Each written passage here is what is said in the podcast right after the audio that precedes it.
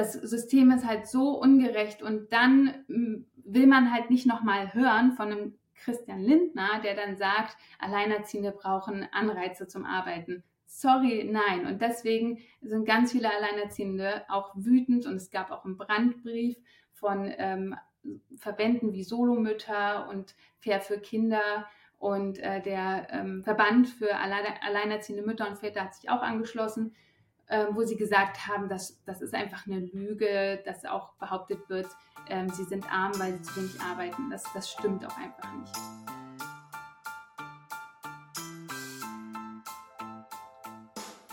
Herzlich willkommen zum Female Leadership Podcast. Mein Name ist Vera Strauch und ich bin Host hier im Podcast, in dem es darum geht, dass du deinen ganz eigenen Stil im Job und Leben findest und deinen Weg mutig und selbstbewusst gehst. In dieser Folge geht es um allein bzw. getrennt Erziehende. Wir sprechen über ihren Alltag, über strukturelle Einschränkungen, Notwendigkeiten, auch über Trennung, Geld und Liebe und natürlich über Arbeit. Dazu habe ich Anne Dittmann zu Gast im Podcast. Sie ist Journalistin und Autorin und spricht und schreibt unter anderem zu den Themen Familienpolitik und eben allein und getrennt Erziehende. Als eine der bekanntesten Stimmen in Deutschland zu diesem Thema hat Anne dieses Jahr einen Spiegel-Bestseller veröffentlicht, Solo, Selbst und Ständig, was Alleinerziehende wirklich brauchen. Mit ihrer eigenen Geschichte zeigt sie in dem Buch, was es bedeutet, in Deutschland als Elternteil alleinerziehend zu leben und betrachtet Themen wie zum Beispiel Care Work, Mental Load, aber auch Stigmatisierung, Isolation, Armutsrisiko und Ausschluss aus Systemen und gesellschaftlichem Diskurs. Ich freue mich sehr, Anne heute hier im Interview zu haben und wünsche dir ganz viel Freude mit diesem großen Themenkomplex und mit unserem Gespräch. Es gibt viel zu besprechen und dann legen wir gleich mal los. Ja, ich sage jetzt mal direkt Hallo, oder? Danke für die Einladung in dem herzlich Podcast. Willkommen. Ja, herzlich willkommen. Toll, dass du da bist, Anne. Ja, schön. schön. Ich freue mich auch auf das Gespräch. Ja, lass uns doch. Gerade auch so total, äh, finde ich, gepasst für mich, so dieses, den ganz eigenen Lebensstil ähm, pflegen ja. und erfinden auch ähm, und umsetzen. Äh, das passt sehr zum Thema allein und getrennt erziehend. Man fühlt ja. sich schon ein bisschen speziell, aber äh, mittlerweile, ich habe mich so eingelebt in diesen Lebensstil, ich wünsche mir gar nichts anderes mehr. Ja, spannend, ja. Ja, weil es ja auch so, ich habe, also ich lese dein Buch gerade, ich bin noch nicht durch. Es hat mich aber total gefesselt. Auch, ähm, ich kann das gar nicht, ich habe überlegt, wie, wie, wie ich es äh, auf den Punkt bringen soll, aber ich weiß es auch nicht so richtig, warum, aber es ist so, dann habe ich auch überlegt, ja, wie ist das denn? Ja, diese Stigmatisierung vor allem auch, die ja so in so einem, das ist so was Nuanciertes, ne? Ich kenne das mhm. auch bei also tatsächlich ja auch bei Frauen in einem gewissen Alter, zum Beispiel dann auch ohne Kinder. Auch da ist es ja schon so, du brauchst eigentlich die Partnerschaft, um komplett zu sein. So. Ja. Und mit Kindern ist es ja sowieso nochmal, Kinder sind ja sowieso nochmal a totally different game, finde ich so. Ja. Ähm, so. Ja, es ist so ich, nuanciert und trotzdem hat so riesige Auswirkungen, ne? Ja. Mhm. Wollen wir da direkt reingehen? Voll. Gerne. Magst du ein bisschen erzählen? Ähm, ja, zu, wie, wie, wie, wie, also zu den Anfängen meinst du? So ja, gern. Also damit wollte ich eigentlich einsteigen, weil so das Thema Trennungen. Ja, wie ich da hingekommen bin quasi. Ja, so der Start ist, ne? In meinem Lebensstil. Ähm, ja, letztendlich, also hm, man könnte ja eigentlich mit meiner Geburt anfangen. Oder sagen wir mal mit meinem dritten Lebensjahr, da hat sich ja, ähm, haben sich ja meine Eltern auch getrennt. Das heißt, ich bin ja schon aufgewachsen als Kind einer alleinerziehenden Mutter. Und ähm, ja, das war, das war nicht immer leicht und das, ähm, wir hatten auch viele finanzielle Struggles und vor allem, äh, und das ist vielleicht auch irgendwie wichtig, um zu wissen, um irgendwie auch dann so meinen Umgang zu verstehen mit, mit dem Thema alleinerziehend und getrennt erziehend, ähm, hatte meine Mutter halt sehr, sehr, sehr wenig Zeit für uns. Also er hat wirklich super viel gearbeitet, sowieso immer Vollzeit und eigentlich noch darüber hinaus äh, war sie immer sehr, sehr fleißig, ähm, eine fleißige Angestellte, um auch, ja, sie wollte halt auch eigentlich was erreichen gerne, ähm, hatte dann aber, sie war Bus- und U-Bahn-Fahrerin in Berlin und ähm, hatte auch mit ähm, patriarchalen Strukturen zu tun quasi, also konnte sich da auch kaum hocharbeiten ähm, und hat immer ja von sehr wenig Geld äh, gelebt und uns ernährt. Ähm, und genau, dann ist mir das auch passiert. Ich hatte mir vorgenommen, als ich ähm, ja so 24 war und ähm, fast 25 und mein Kind bekommen habe, zusammen mit meinem Partner, heute Ex-Partner, ähm, ja, dass wir eine ganz tolle Familie haben würden und, äh, und natürlich für immer zusammenbleiben würden und so. Ähm, und ähm, ja, ein Jahr später war dann plötzlich Schluss. Und diese Szene beschreibe ich ja auch ähm, ja, auf den ersten Seiten des Buches, was da eigentlich passiert ist und wie plötzlich das gekommen ist. Ähm, also das war jetzt nicht irgendwie so, dass wir on-off ständig waren oder super die ähm, Beziehungskrisen hatten oder sowas oder dass das Gespräch dann kam und wir beide wussten, es ist vorbei. Nein, überhaupt nicht. Es war halt einfach so, zack, ähm, von jetzt auf gleich. Ich kam mit meinem Kind nach Hause und, und er hat sich getrennt und ähm, ist zur Tür hinaus, hat nur Sachen in seinen Rucksack gepackt und war weg. Und ähm, ja, das war für mich ein Riesenschock. Ähm, und ja, einfach auch äh, eine Krise äh, in Bezug darauf, dass ich überhaupt nicht wusste, wie geht denn jetzt überhaupt der Alltag weiter, weil äh, man ist so darauf ähm, eingespielt, dass man als Paar und gerade wir, das war mir wichtig, alles ziemlich gleichberechtigt rockt so und das Kind ist dann ein Jahr alt und plötzlich muss man alles alleine machen. Was jetzt aber auch so ein bisschen äh, gewählt war, ähm, wenn man das überhaupt in diesen Umständen sagen kann, denn mein Ex, ähm, der Vater meines Kindes, hatte ja auch angeboten, dass wir direkt ins Wechselmodell gehen. Aber mein Kind war, oder unser Kind war erst ein Jahr alt, er hatte keine Wohnung. Unser Kind hat gerade ähm, eine Woche vorher mit der Kita-Eingewöhnung begonnen. Ich wollte ihm eine Stabilität noch irgendwie bieten, äh, wenn zu Hause schon sich alles verändert hat. Ähm, und da, also, da spielten einfach so verschiedene Dinge mit rein, dass ich gesagt habe, das geht gerade nicht.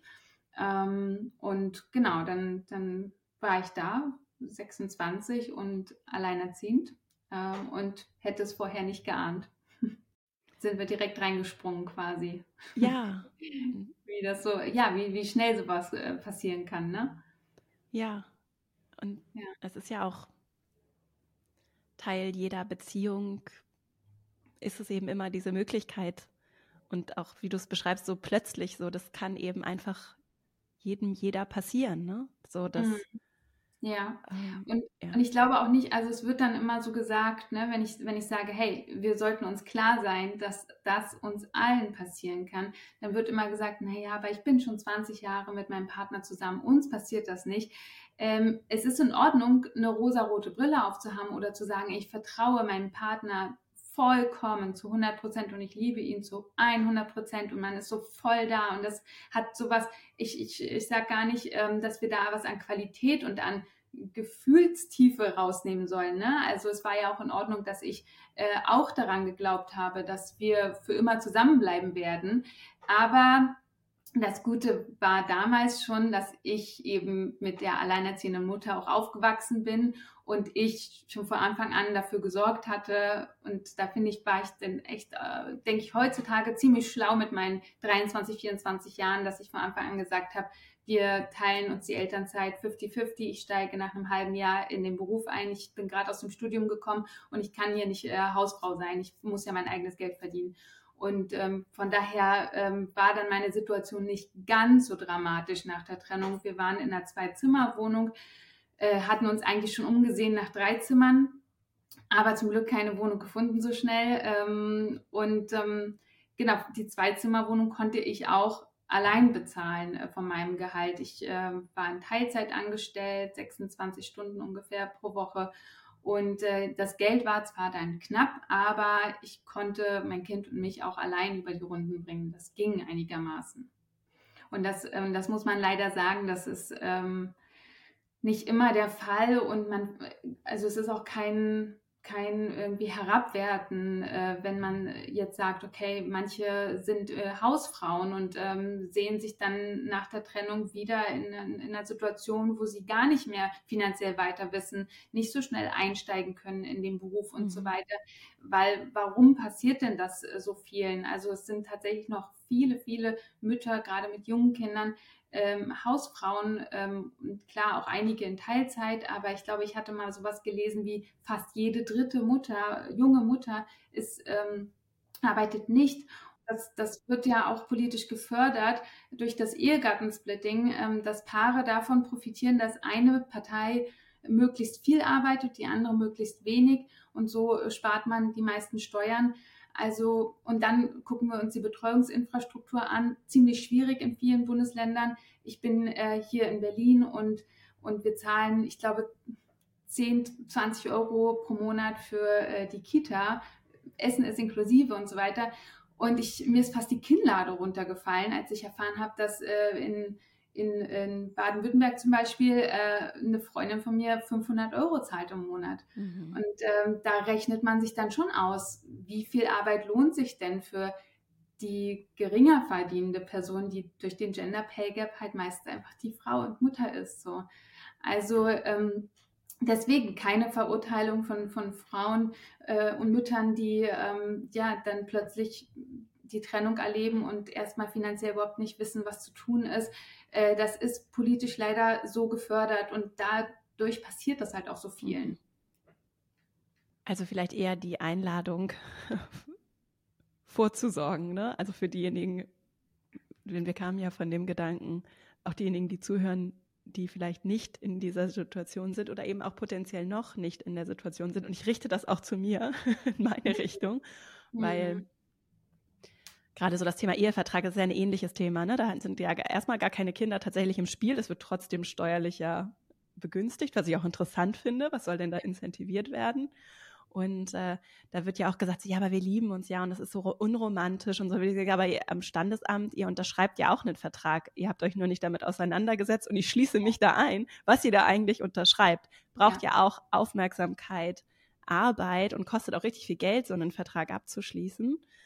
Ähm, nur ich habe da zum Beispiel dann, ich bin ja auch verheiratet, einfach den bequemen Weg gewählt, ne? Und jetzt äh, im Nachgang so die Notwendigkeit, das halt einmal aufzuräumen und für mich ordentlich zu hinterfragen, ne? Und weil eben, ja, also Vorsorge.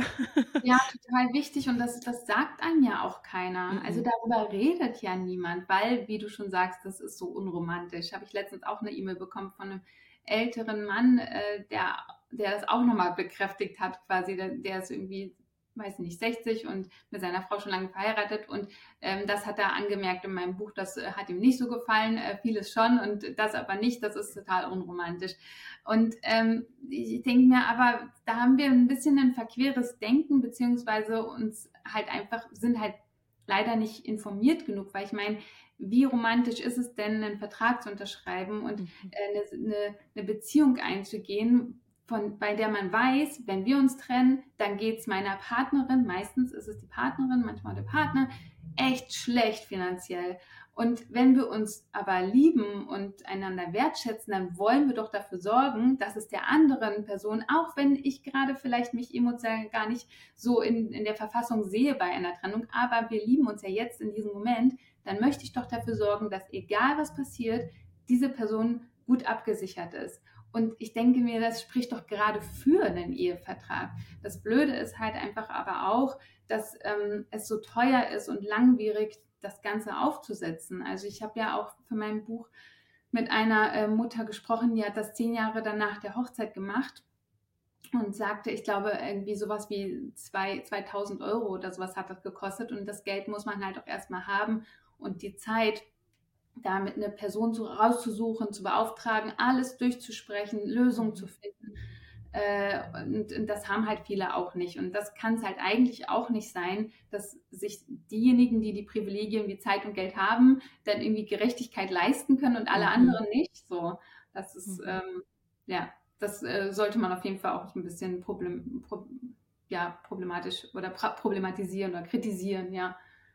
Ja, ja, und auch in Beziehungsdynamik, diese Abhängigkeiten. Also ist Romantik dann, dass wir abhängig, dass eine Person von der anderen finanziell abhängig ist? Weil das ist das Ergebnis so. Und, und es ist eben sinnvoll, in, aus dieser Position darauf zu gucken, weil es Beziehungen ja tendenziell festigt, wenn wir nicht voneinander abhängig sind und uns aktiv dafür entscheiden, zusammen zu sein und nicht, vielleicht auch nicht gehen können, weil mhm. wir weil wir eben diese Abhängigkeit spüren und die Person nicht alleine lassen möchten oder meinen, es nicht tun zu können, weil ja auch Kinder im Zweifelsfall dann finanziell leiden. Ja. Und das passt ja, ja ganz gut. weil ich auf jeden Fall auch über das Thema Geld mit dir sprechen wollte. Und wir sind schon mittendrin. ja, super. Wichtiges mhm. Thema.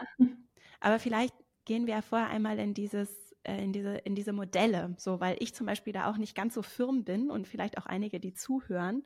Du hast ja vorhin schon von dem Wechselmodell gesprochen, ne? Und ihr mhm. seid mittlerweile, du und der Vater des, deines Kindes seid in einem Wechselmodell. Ja. Was genau. heißt das? Also, äh, genau.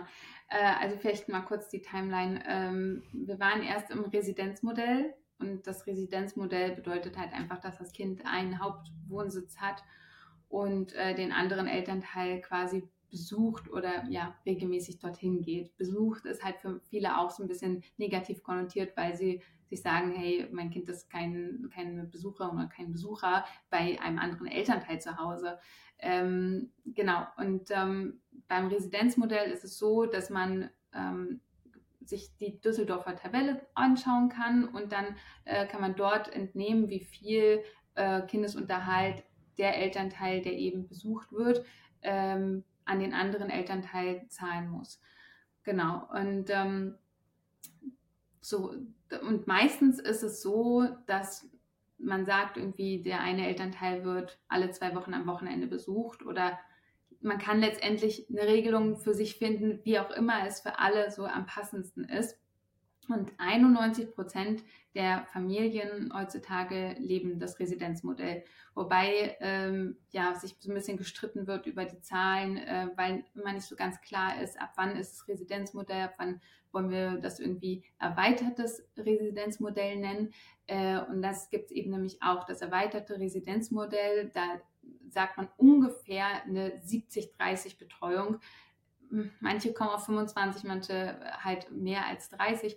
Äh, und genau, also was die Zahlen angeht, ich war, ich war gerade kürzlich auf einer Fachkonferenz und da hieß es schon, ähm, dass mittlerweile eigentlich die meisten Familien äh, also klar immer noch im Residenzmodell wohnen, aber ganz viele eben nicht mehr eher im erweiterten Residenzmodell sind oder im Wechselmodell. Aber ich nehme jetzt einfach mal die Zahlen, die ich wirklich auch finden konnte dazu und ähm, die Studien, die ich finden konnte dazu.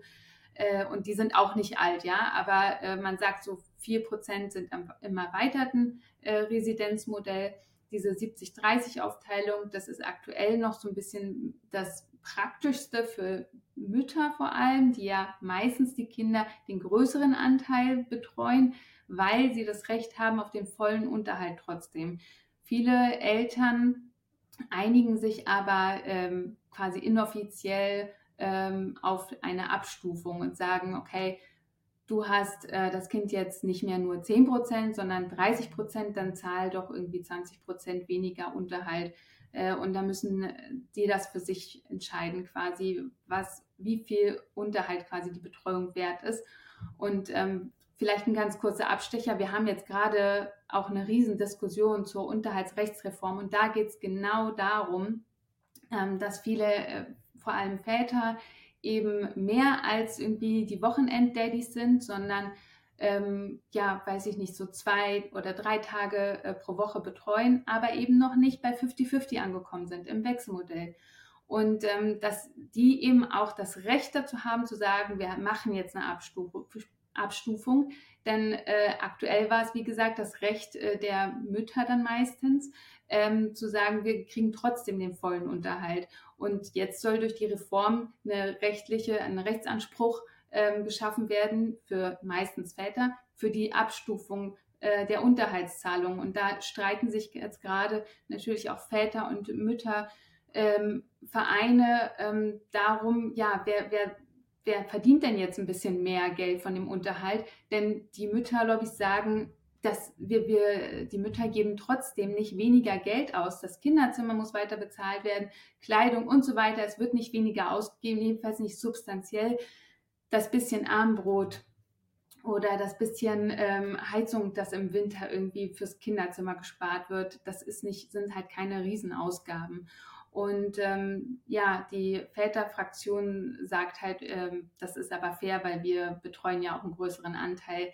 Allerdings wird da auch ganz viel in der Debatte der Mental Load ausgespart. Also wer kümmert sich denn dann auch anteilig äh, mehr um äh, die ganzen Orga-Fragen, Arzttermine und so weiter? Es hängt halt dann meistens doch bei der hauptbetreuenden Person. und bleibt dort auch hängen.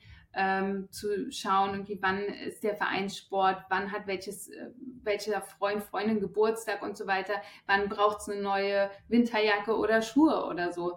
Ähm, und das ist eben auch ein Riesenaufwand. Und was ich finde halt auch irgendwie so ein bisschen ausgespart wird in der Debatte, der Mindestunterhalt beträgt, ich habe jetzt keine aktuellen Zahlen, ungefähr 250 Euro, sagen wir mal. 250 Euro im Monat hatte ich damals auch den Mindestunterhalt, äh, während wir im Residenzmodell waren. Und ich habe mir mal ausgerechnet, was das am Tag ist für mich. Das sind 8 Euro am Tag. Und man kann einfach sagen, es ging nie um meine Arbeit, meine Leistung, die dahinter stand, sondern es ging immer um den Bedarf des Kindes. Und entsprechend können wir eigentlich die Debatte nicht so führen, dass man sagt, die Väter ähm, ja, leisten jetzt ein bisschen mehr Betreuungszeit und deswegen sollten sie weniger zahlen. Es geht letztendlich darum, wer äh, erfüllt, welche Bedarfe haben die Kinder und äh, wer übernimmt sie. Und ähm, das ist halt ein bisschen mühselig, dass man jetzt die Eltern untereinander sich ums Geld streiten lässt, statt dass der Staat sagt, hey, wir fördern die Gleichstellungsarbeit die ja die Eltern leisten, die gemeinsam sich um das Kind kümmern und wir verdoppeln oder erhöhen halt den Kindesbedarf und sagen, ähm, hey, wir erhöhen hier das Kindergeld zum Beispiel. Und ähm, dann kommen wir halt eben auch schon zum Wechselmodell. Im Wechselmodell, was wir jetzt seit fünf Jahren leben, zahlt halt keiner dem anderen großartig Unterhalt. Also das wird nur gemacht, wenn die Gehaltsunterschiede immens sind. Also wenn eine Person, sag ich mal, 8000 äh, Euro verdient und die andere Person 2000 Euro, dann hat die vielleicht noch Anspruch auf 300 Euro Unterhalt oder so, ja, für Kindesunterhalt. Aber ansonsten macht das halt so ziemlich gar nichts aus, ähm, was da anteilig dann dem Kind bezahlt werden muss. Genau, also Wechselmodell heißt in Deutschland 50-50 Betreuung. Ähm, wir machen das aktuell, dass wir so alle drei äh, bis vier Tage wechseln. Keiner zahlt dem anderen Unterhalt. Und das Problem ist aber noch, dass wir in einer alten ähm, in einer alten Struktur leben, also steuerrechtlich, aber auch was äh, zum Beispiel Sozialleistungen angeht. Die, ist, äh, die, sind, die Strukturen sind sehr ausgelegt auf einer bezahlt, einer betreut. Ähm, etwa zum Beispiel die Steuerklasse 2. Also Alleinerziehende können von der Steuerklasse 1 in die Steuerklasse 2 gehen und können da ähm, ein bisschen Geld sparen, also je nachdem natürlich, wie viel sie verdienen ähm, bis zu 4.008 Euro im Jahr. Aber da kommen die meisten leider nicht ran, weil sie sich ja so viel um die Kinder kümmern und entsprechend auch niedriges Gehalt haben. Aber diese Steuerklasse 2 gibt es. Äh, die meisten kriegen da so einen zweistelligen Be Betrag monatlich mehr raus. Äh, und im Wechselmodell ist das fiese, dass nur eine Person in die Steuerklasse 2 gehen kann, die andere Person eben nicht. Ähm, oder wenn, wenn beide zum Beispiel nicht viel Geld verdienen, dann kann auch nur eine Person, nämlich die, bei der auch das Kindergeld landet, äh, den Kinderzuschlag beantragen. Und den kennen übrigens auch viele Alleinerziehende nicht. Und das hat auch eine Anfrage der Linksfraktion im Bundestag dieses Jahr ergeben, dass nur 30 Prozent derjenigen, die berechtigt wären, den Kinderzuschlag zu bekommen, und das sind äh, an die 250 Euro auch nochmal im Monat, den auch wirklich beziehen. 70 Prozent beziehen den gar nicht, hätten aber eigentlich die Berechtigung dazu.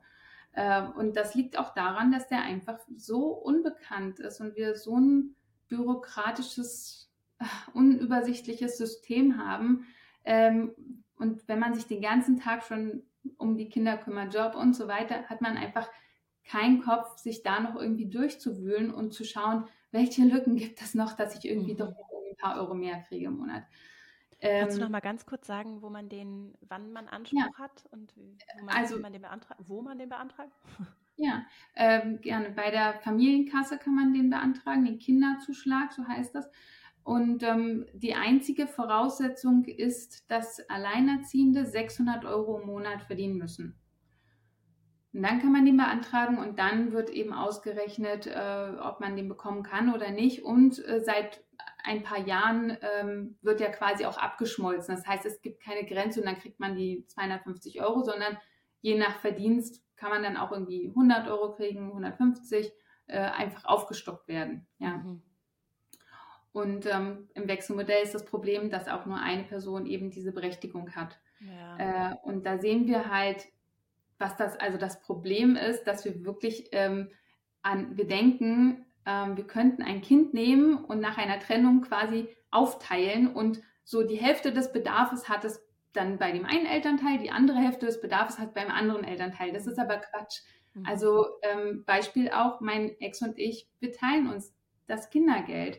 Das heißt, statt 250 Euro bekommt jeder von uns 125 Euro. Aber wir haben zwei Kinderzimmer, wir haben doppelt Möbel, doppelt Spielzeug, doppelt Kleidung und so weiter. Mental Load ist nicht, auch nicht, den lässt, der lässt sich nicht einfach durch mhm. zwei teilen.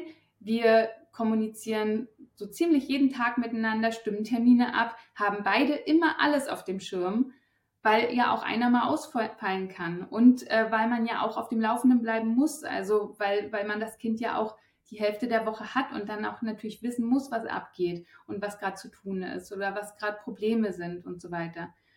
Ähm, und das wird eben auch nicht berücksichtigt und da denken wir noch sehr komisch ähm, zwischen, also ich glaube von der Elternperspektive einfach her, mhm. ähm, dass die, also oder zeitlich, also wer, wer betreut das Kind wann und nicht, ähm, welche Umgebungen braucht eigentlich ein Kind und wie viel braucht ein Kind, wenn es zwei zu Hause hat.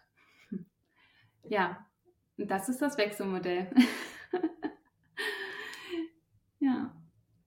Also was, was man vielleicht auch noch zum Wechselmodell sagen kann, ist, dass es nur äh, von ungefähr, und da streiten sich auch wieder äh, Forschende, fünf bis äh, zehn Prozent aller Familien leben und äh, die, dies leben, sind eher wohlverdient, also gut verdient äh, und akademisch. Und das liegt jetzt nicht daran, dass sie irgendwie so schlau sind und das Wechselmodell können, sondern ähm, akademisch, also wenn du, wenn du einen akademischen Abschluss hast, dann verdienst du halt auch eher mehr und kannst dir das auch eher leisten. Also eigentlich kann man sagen, es hängt wirklich am Geld. Und ähm, es gibt eben auch Voraussetzungen, dass die Eltern gut miteinander kooperieren können. Denn wenn sie äh, sich gegenseitig Steine in, in, den Weg legen, dann äh, belastet das Wechselmodell ganz besonders das Kind. Ähm, mehr als wenn es im Residenzmodell wäre und die Eltern sich nicht gut verstehen würden. Mhm. Das heißt, wenn Eltern ins Wechselmodell gehen wollen, dann sollten sie auch wissen, dass sie Probleme äh, und Konflikte gut lösen können. Und die werden natürlich da sein. Also es äh, ist jetzt nicht die Voraussetzung, dass alles harmonisch ist, aber man sollte Probleme äh, miteinander irgendwie ähm, lösen können.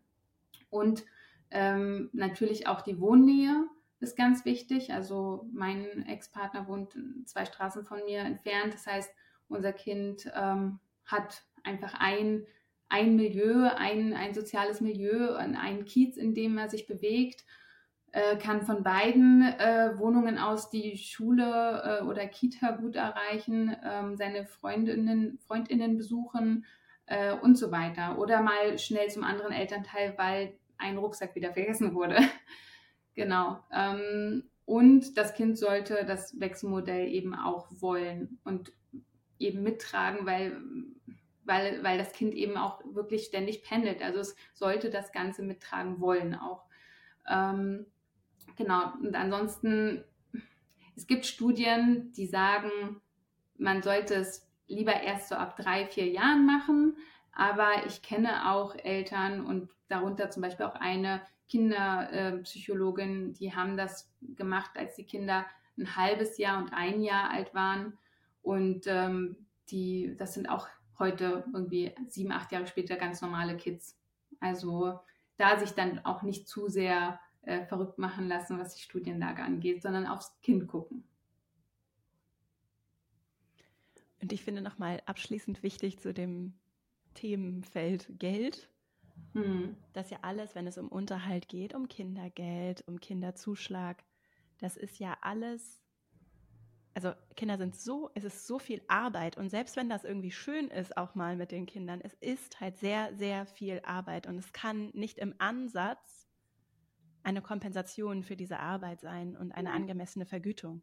So, und Nein. deswegen, und das auch, wenn es dann darum geht zu bewerten, wenn dann Väterrechtler, den Begriff lernte ich, mhm. dann irgendwie dafür streiten, dass dann irgendwie weniger Geld gezahlt wird. Das ist ja, wie du es gerade gesagt hast, das ist ja nicht die Kompensation für all die Arbeitszeit und die ganze Last und das, was damit einhergeht. So, und alleine zwei Wohnräume zu unterhalten, jetzt zum Beispiel in einem Wechselmodell, was bedeutet das ne, für, für wenn es im besten Fall dann von Zweien auch getragen wird, wodurch sich aber nicht die Last halbiert, sondern, und das sehe ich ja schon in der Beziehung lebend, wir versuchen auch 50-50 uns aufzuteilen und es führt dazu, dass es insgesamt einfach mehr ist, weil wir so viel mehr abstimmen müssten, als wenn ich jetzt sagen würde, alles klar, geh du mal zur Arbeit, Schatz, ich kümmere mich, dann ja. kann ich es mit mir selbst ausmachen, so. Also in Summe ist es, und das dann auch noch getrennt lebend und ja auch mit auch vielleicht nochmal anderen emotionalen, kommunikativen Herausforderungen. Ja. Puh, ja, ich glaube, man kann das auch, wenn man, wenn man so wirtschaftlich denkt, dann äh, kann man das auch so gut nachvollziehen, dass äh, es jetzt nicht mehr zwei ExpertInnen gibt, sondern zwei GeneralistInnen. So, ja. Ne? Die Felder erweitern ja. sich, alle müssen irgendwie alles können und alles auf dem Schirm haben. Und ähm, ja, ich glaube, das kann man ganz gut nachvollziehen. Und dann ist eben dieses Geld eine Art Aufwandsentschädigung, würde ich eher sagen. So. Nicht, also nee, nicht mal das. Nicht mal das. Also, nee. Nicht mal das würde ich auch, würde ich auch nicht sagen. Also es, es hieß ja auch ähm, ähm, von Buschmann, dass das, von Marco Buschmann, dass äh, das ein Anreiz sein soll, dass sich Väter mehr bemühen. Und ich denke mir, ähm, wer, wer das macht aus einem finanziellen Anreiz heraus, 100 Euro im Monat zu sparen oder sowas, wird ganz schnell merken, dass das ein schlechter Deal war. Also ne, so viele Gedanken, so viele Sorgen, so viele äh, organisatorische Dinge zu beachten, ähm, das ist nicht mal eine Aufwandsentschädigung. Also das ja. ist wirklich nur anhand des, der, der Bedarfe der Kinder gerechnet. Ja. Ja. Und auch eigentlich zu niedrig. Ja. Äh, lass uns doch jetzt einmal zu, das passt gerade so gut zu dem Thema Kindergrundsicherung gehen, weil du dazu ja auch dich in den letzten äh, Wochen, Monaten vor diesem Interview jetzt, äh, die sehr engagiert hast. Mhm. Was kannst du noch einmal ein bisschen Kontext geben für die, die das jetzt nicht so eng verfolgt haben? Worum mhm. geht es da? Was habt ihr gefordert? Und was ist jetzt dabei bisher so entstanden daraus? Ähm, worum geht es da? Die Kindergrundsicherung ist dafür da, äh, Kinder aus der Armut rauszuholen. Also in Deutschland ist jedes kind, fünfte Kind von Armut betroffen und diese Quote hat sich äh, von, von um die 20 Prozent hat sich in den letzten Jahrzehnten nicht geändert. Und das, obwohl Deutschland die viertreichste Volkswirtschaft der Welt ist. 20 Prozent der Kinder, die in Armut leben. Und ähm, die Kindergrundsicherung äh, wird schon seit mehreren Jahrzehnten auch gefordert von verschiedenen Verbänden und Vereinen und äh, wurde auch genug äh, ja, wissenschaftlich untersucht und äh, zum Beispiel auch von der Bertelsmann Stiftung oder auch gefordert vom Paritätischen Wohlfahrtsverband, um jetzt einfach mal so Namen zu nennen. Ähm, und ist halt der Weg aktuell aus der Armut heraus. Ähm, denn das Problem ist, und meistens sind eben Kinder von Alleinerziehenden oder von ähm, Familien mit vielen Kindern, also mit, was heißt viel? Ab mehr als zwei Kinder ist man schon besonders ähm, im, im, Armutsrisiko. Und diese Kinder sind äh, am meisten betroffen. Also wenn, wenn man eben mehr als ein Geschwisterchen hat oder wenn man bei einem alleinerziehenden Elternteil lebt. Und das Problem ist eben, dass diese Familien sich nicht allein aus der Armut holen können. Und dann wird immer gesagt, wir müssen Anreiz schaffen zu arbeiten und so weiter. Und das ist Bullshit, wenn man sich mal die Zahlen anschaut. Also bleiben wir beim Thema Alleinerziehende. Alleinerziehende arbeiten pro Woche im Durchschnitt 31 Stunden, während Mütter in Paarfamilien auf 26 Stunden kommen. Das heißt, Alleinerziehende arbeiten schon so viel, wie sie können. Und ich kenne auch ganz viele, die Vollzeit arbeiten. Und das Problem ist aber auch, dass ähm, viele Alleinerziehende eben auch nicht arbeiten oder nicht genug arbeiten können, weil wir ähm, eine sehr schwierige Betreuungsinfrastruktur haben in Deutschland. Einerseits fehlen 2023 380.000 Kita-Plätze. Und das heißt, jetzt, zum, um noch mal ein Beispiel zu nennen aus meinem Buch, ich habe mit einer promovierten alleinerziehenden Mutter gesprochen. Mehr qualifiziert kannst du nicht sein, aber sie konnte nicht arbeiten, weil ihr Kind anderthalb Jahre keinen Kita-Platz bekommen hat. Also äh, ihr fehlt es nicht an Anreiz, ihr fehlt es an Betreuung.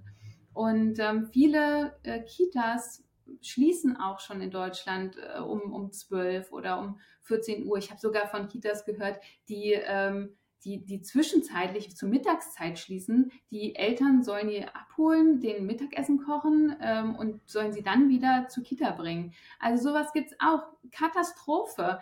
Ähm, ich, ich, und ich kann es kaum glauben, weil ich ja nun in Berlin lebe. Hier sieht es ganz gut aus so.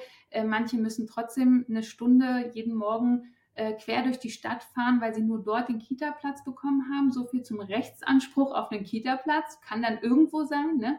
aber immerhin. Und woanders sieht es dann eben wirklich noch schlimmer aus, äh, beziehungsweise gibt es halt einfach keine Plätze. Und ähm, die Journalistin Theresa Bücker hatte auch mal ausgerechnet, äh, wie lange es dauern würde, wenn äh, die Kita-Plätze genauso in dem Tempo ausgebaut werden würden, wie es aktuell der Fall ist und wie, wann wir dann eine Versorgung für alle Kinder hätten. Und ich glaube, sie hatte sowas gesagt wie in 150 Jahren.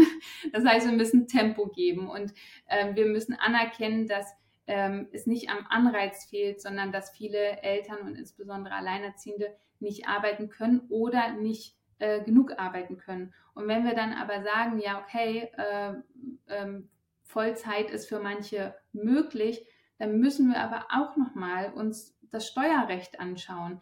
Also äh, ich hatte da auch für die Recherche für mein Buch mit der Steuerberaterin Raina Becker gesprochen. Und sie ist damals ähm, alleinerziehend geworden durch den Tod ihres Mannes und dem Vater ihrer Kinder. Und ähm, vorher hatte sie vom Ehegattensplitting profitiert. Das heißt wieder, ne, also eine Partei verdient möglichst viel, die andere möglichst wenig, dann wird beides in einen Topf geschmissen und gesplittet. Und so spart man halt wirklich reichlich Geld. Und ähm, plötzlich nach dem Tod ihres Mannes wurde sie zu, zum, zum Spitzensteuersatz äh, verdonnert, quasi als Alleinerziehende.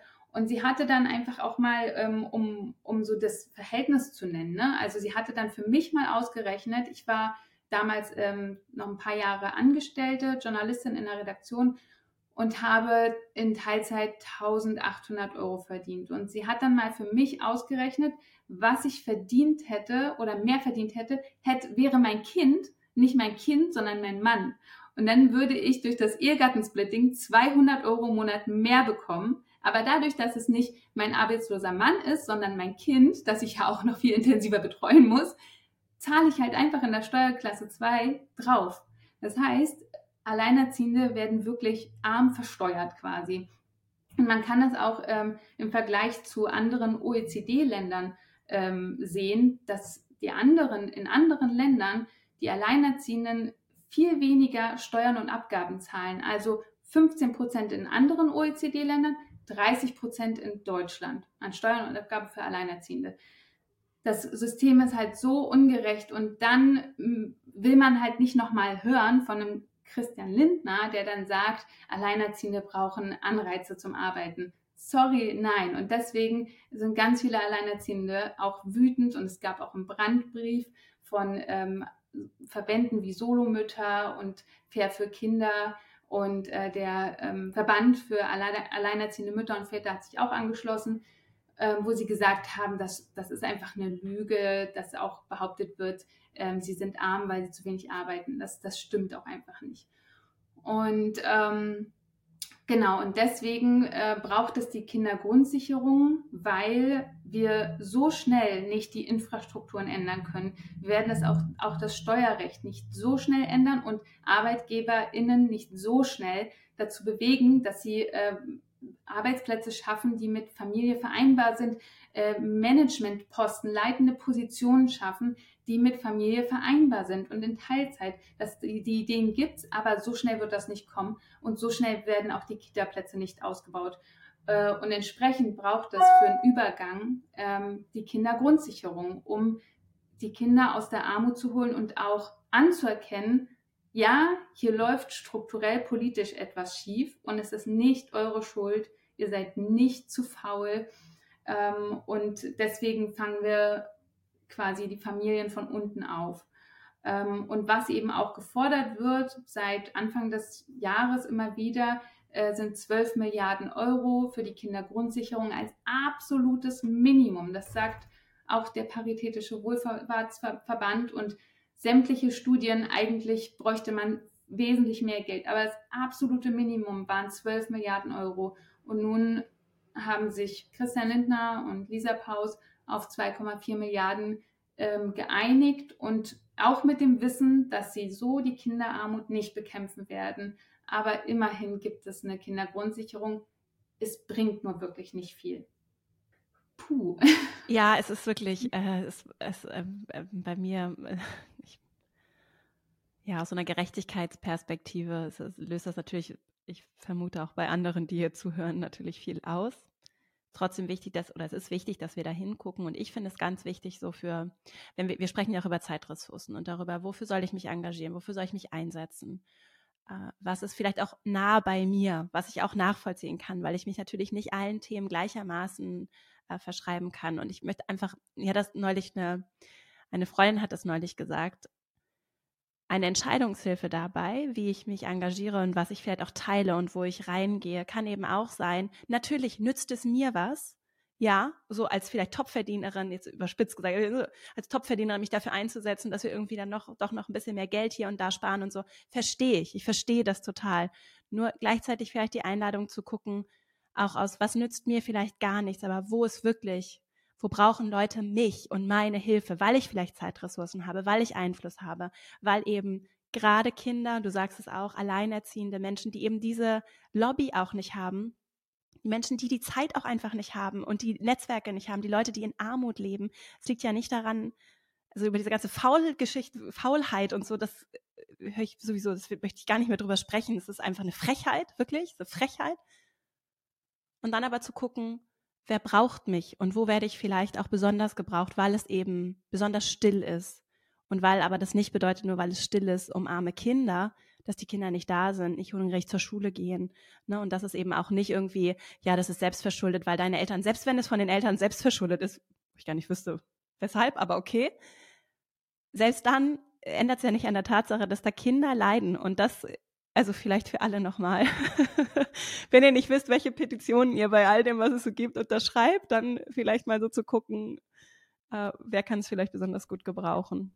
Ja, ja. nun, die Petition hat zum Glück, also ich hatte ja, ja eine Petition im Bundestag eingereicht und äh, die hat das Forum erreicht. Ähm, die ist auch vorbei und es wird eine Anhörung geben und äh, es hilft aber wirklich immer wieder laut zu werden und ähm, es geht ja alle was an. Ne? Also wenn wir uns überlegen, ähm, der, das DIW hat ja gerade erst eine Studie rausgebracht dazu, was Kinderarmut uns jedes Jahr kostet. Und das sind äh, 100, 100, was war das, 100 Millionen Euro jedes Jahr.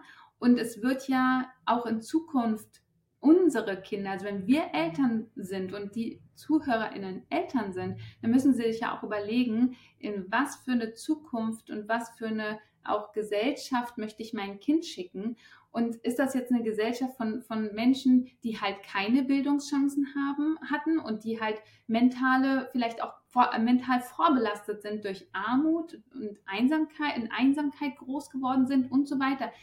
Die gerade wenn ich mir überlege, wir haben höchstwahrscheinlich eine relativ belastete, kriselige Zukunft vor uns ähm, mit, mit Klimawandel und anderen ja, Auswirkungen ja auch, die, die der Klimawandel mit sich bringt, wie soziale ähm, Unsicherheiten und, und Kämpfe und Kriege. Und dann denke ich mir, dann möchte ich doch nicht, selbst wenn ich eine Gutverdienerin bin, möchte ich doch nicht mein Kind in eine Zukunft schicken, die auch so teuer, also die wir ja auch gerade für unsere Kinder teuer machen, weil wir uns nicht einsetzen, weil wir uns sagen, ach was, Bildung oder Teilhabe, äh, mentale Gesundheit, äh, das ist irgendwie ein individuelles Thema. Ist es nicht, weil wir sind alle, wir sind, wir sind ja eine Gesellschaft, die ja nur gemeinsam auch funktionieren kann. Ähm, und wie gesagt, es kostet, es kostet, es kostet jedes Jahr ähm, auch SteuerzahlerInnen und so weiter von daher, es geht uns alle was an. Wir können uns nicht losgelöst von dem Thema betrachten. Und äh, wenn wir uns auch an die, wenn wir auch an die eigene Sicherheit denken, ähm, nicht nur äh, bezüglich dessen, was ich jetzt gesagt habe, aber ähm, uns kann auch immer irgendwas passieren. Wir können Unfälle haben, wir können geschieden werden. Und unsere Kinder genauso. Unseren Kindern kann das und, und wird wahrscheinlich auch vielen der Kinder, der ZuhörerInnen hier jetzt gerade passieren, weil immer mehr Familien äh, getrennt ihre Kinder großziehen. Also das ist tatsächlich auch ein Trend, der zunimmt, wenn auch ähm, die ein, ein, eine moderne Demokratie immer besser wird. Dann schafft sie die Freiheit, sich zu trennen und dann schafft, und dann schafft sie auch mehr Familien, die getrennt ihre Kinder großziehen. Das heißt, wir müssen davon ausgehen, dass unsere Kinder auch mal allein oder getrennt erziehend werden und ähm, sollten auch uns bemühen, eine Gesellschaft zu schaffen, in der sie das sicher tun können, in der sie sich sicher trennen können. Ne?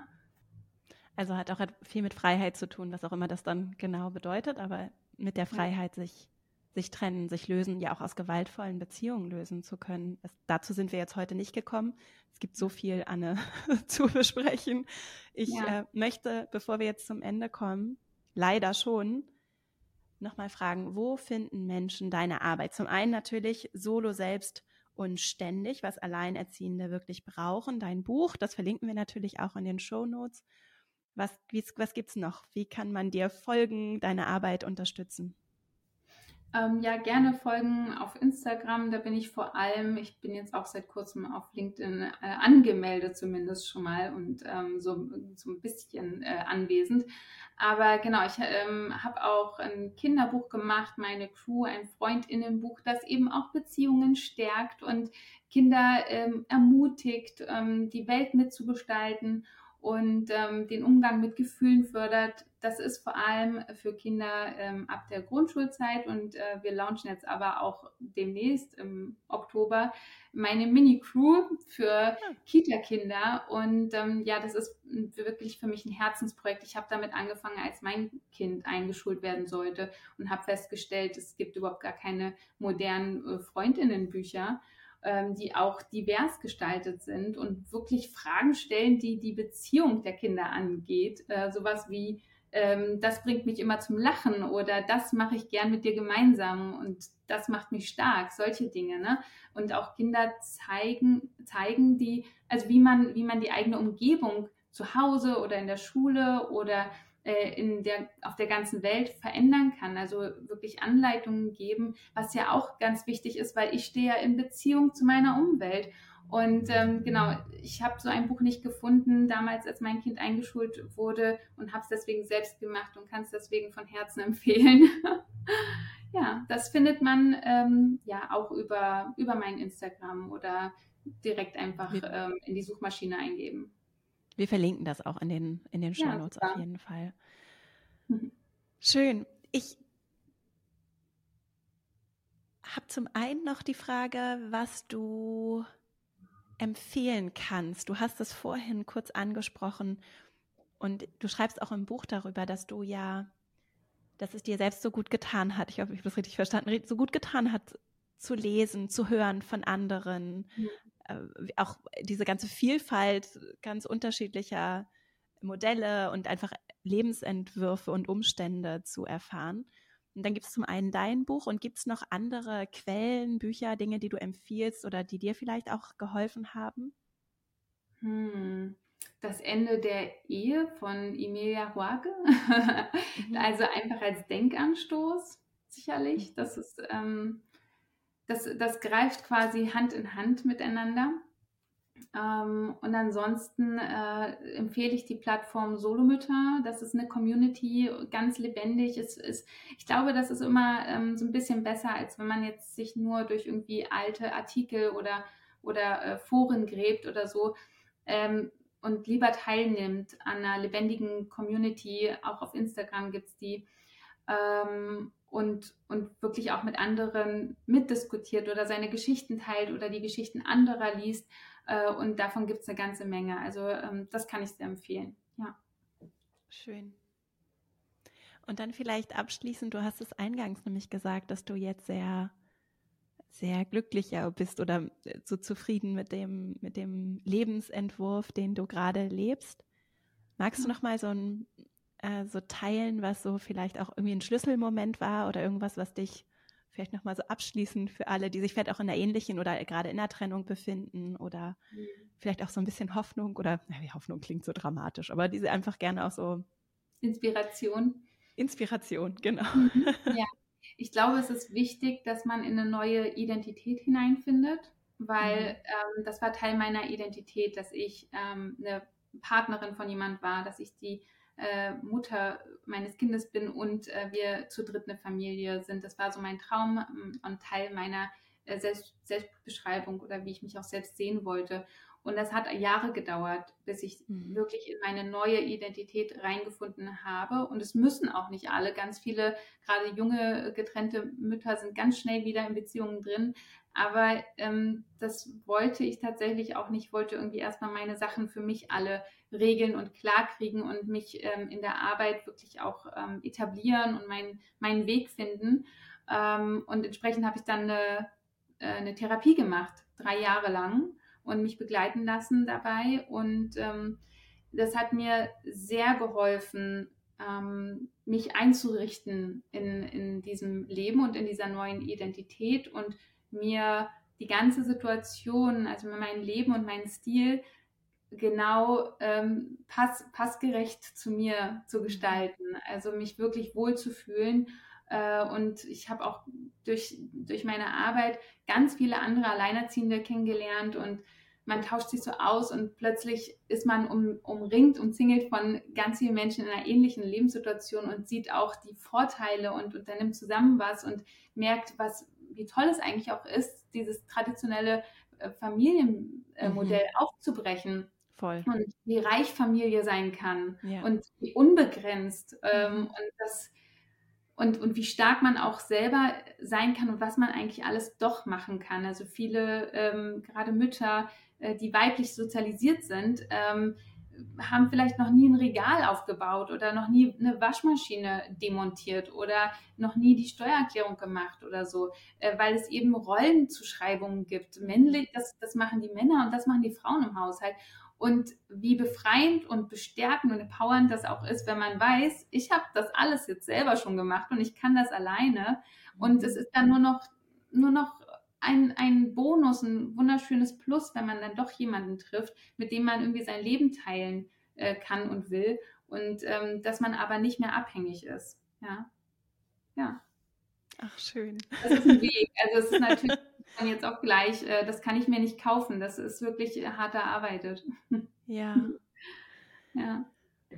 Ach, herrlich, Anne. Vielen Dank für deine tolle Arbeit und ähm, folgt alle Anne, lest das Buch, beschäftigt euch in, in welcher Lebenssituation auch immer mit diesem ja, Thema. Und ich, ja, ich danke dir sehr für deine Zeit hier und insgesamt und wünsche dir einfach wirklich von Herzen alles Gute. Vielen, vielen Dank. Es hat mir auch sehr viel Spaß gemacht. Und ähm, ja, nochmal informiert euch über Eheverträge. Ja, genau. PS. PS, genau. Ganz wichtig. Ja, vielen Dank. Ich hoffe, dass diese Folge dir nicht nur gut gefallen hat, sondern du für dich auch ganz viel mitnehmen kannst. Bei mir bleibt auf jeden Fall hängen, was für ein äh, großes, bedeutsames, gesellschaftlich wichtiges, politisch wichtiges Thema, aber auch persönlich wichtiges Thema dieser ich nenne es mal so Themenkomplex rund um allein getrennt Erziehende ist.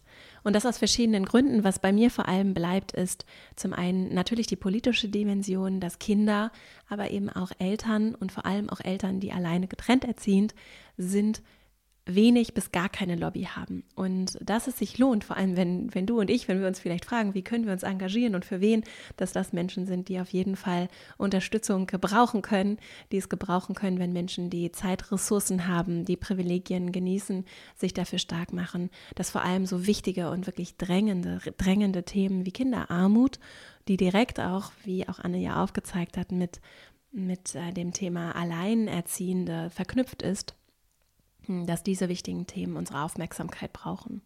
Das andere, was ich auch mitnehme, ist zum einen natürlich, dass wir alle dieses Risiko von Trennung, auch wenn du vielleicht auch in einer Partnerschaft lebst, im Moment, in der alles gut ist, so, ähm, dass das Thema Trennung aber natürlich zu jeder gesunden Beziehung dazugehört und dass vor allem, wenn es zum Beispiel um das Thema Ehe geht und Absicherung, um Klarheit darüber, was passiert im Fall der Trennung, dass es wichtig ist, im Guten darüber zu sprechen, Stichwort Ehevertrag, um sich dann zu klären bzw. darauf zu einigen, wie, wie wollen wir vorgehen im Fall der Trennung, was empfinden wir als gerecht, wie sichern wir einander ab oder vor allem diejenigen ab, die eben weniger gut gestellt sind aufgrund der gesetzlichen Vereinbarung, die wir ja mit einer Eheschließung, so unromantisch auch ist, es ist so oder so ja schließen. Ja? Und äh, deswegen, dass sich das lohnt, das durchzuspielen und im Guten durchzugehen und dass es sogar etwas ist, was Beziehungen stärkt, weil ja zu jeder gesunden Beziehung und auch zu jeder freien Beziehung gehört, dass ich gehen kann und dass auch die andere Person gehen kann und dass das erstmal auch nichts Schlechtes, sondern etwas Gutes ist und dass wir uns bewusst dafür entscheiden, wenn wir nicht gehen, nicht zu gehen. Und dass äh, deswegen so Thema, Themen von Abhängigkeit, finanzieller Abhängigkeit auch viel mit verantwortungsvollem Umgang mit Macht zu tun haben, wenn wir es bewusst, wenn wir bewusst nicht Abhängigkeiten schaffen. Also etwas, was wir in unseren Beziehungen aushandeln, was wir in unseren Beziehungen bewusst auch aufstellen für unser gegenseitiges Wohl und wozu es eben immer kommen kann und also zu einer Trennung, was ja per se auch nichts Schlechtes bedeuten muss und sondern eben auch sehr viel Gutes, weil auch sehr viel Freiheit bedeuten kann, um sich zum Beispiel eben auch aus gewaltvollen Beziehungen lösen zu können. Auch das ist ja zum Beispiel etwas, über das wir jetzt in diesem Interview nicht gesprochen haben, was aber ja die Realität ist, vor allem wenn es um die Bedrohung von Frauen durch Gewalt und auch in, vor allem auch in persönlichen Beziehungen geht. Und vor allem auch, und das ist jetzt mein letzter Punkt, den ich mitnehme, dass eben diese Modelle von abseits, sagen wir mal, so der traditionellen heteronormativen Partnerschaft, in der Kinder dann in so Kernfamilie im Kleinen äh, großgezogen werden, dass, dass ja all diejenigen, die mit dieser Norm brechen, aus welchen Gründen auch immer, vorleben, wie es anders aussehen kann. Und das ist vielleicht erstmal ein bisschen ungewohnt und vielleicht auch als Außenstehende vielleicht durchaus etwas unbequem. Aber es ist eben ein Weg, um zu zeigen, wie kann Community noch aussehen, wie können Kinder sehr glücklich aufwachen, wachsen, wie kann es sogar sehr gesund, sehr gut, sehr progressiv für uns sein, andere Formen von Familie, Gemeinschaft, Community äh, zu bilden, die ich als einen ganz wichtigen Beitrag oder ein ganz wichtiges Element für Gesellschaft in Zukunft sehe weil es eben die Möglichkeit schafft, dass Menschen diese harte Arbeit von Care-Arbeit nicht alleine schultern, übrigens auch nicht in heteronormativen Beziehungen, sondern dass das in einem Netz aus Beziehungen entsteht, aus anderen, auch erwachsenen Menschen, die caren, also die sich sorgen für und um diese kleinen Wesen und Kinder, die ja kein Privateigentum sind, sondern die eben in Gemeinschaft besonders gut aufwachsen. Wir wissen das und für die das besonders gut ist und nicht nur für die, sondern eben auch für zum Teil ja sehr überlastete Eltern, nicht nur alleinstehend, aber besonders, wenn sie eben alleine einen großen Teil dieser Arbeit übernehmen. Denn Care-Arbeit, so viel Spaß sie auch machen kann, ist harte, anstrengende Arbeit und in Gemeinschaft wird es eben leichter und auf mehrere Schulternpaare verteilt. Und das kann ein sehr schöner Entwurf sein für Community, für Gemeinschaft und auch etwas sein, wo wir alle mitdenken, mit ausprobieren, mithelfen können, um ja gemeinsam so auch in die Zukunft zu blicken und nicht nur theoretisch darüber zu sprechen, sondern vielleicht ganz konkret auch mit anzupacken, mitzuhelfen und aufeinander Acht zu geben. Ich danke dir, dass du hier heute zugehört hast. Vielleicht hast du auch zugeguckt bei YouTube, denn dort gibt es die Möglichkeit, unter dem Video zu kommentieren, auch nachdem du hier den Podcast gehört hast. Wenn du Fragen hast, Anmerkungen, Themenwünsche, Dinge vielleicht ganz anders siehst oder genauso oder Beispiele hast, dann ist das der richtige Ort, um ins Gespräch zu kommen mit anderen Menschen, die hier zuhören, auch mit uns aus der Female Leadership Academy. Ich gucke da auf jeden Fall auch vorbei und freue mich riesig über Austausch. Also guck gerne mal auf dem Kanal der Female Leadership Academy auf YouTube vorbei. Und jetzt danke ich dir für deine Zeit. Wenn du Menschen kennst, übrigens, denen diese Folge vielleicht auch gut gefallen könnte, die du vielleicht auch auf die Arbeit von Anna aufmerksam machen möchtest, diese Folge gibt ja einen ganz guten Eindruck, einen Einblick und auch Vorgeschmack darauf, dann teile sehr gerne diesen Podcast und auch konkret diese Folge. Dafür danke ich dir sehr. Das hilft, damit der Podcast die Leute erreichen kann, für die er gemacht ist. Und jetzt wünsche ich dir eine richtig schöne Woche. Ich freue mich, wenn wir uns die nächste Woche wieder hören. Bis dahin und alles Liebe, deine Vera.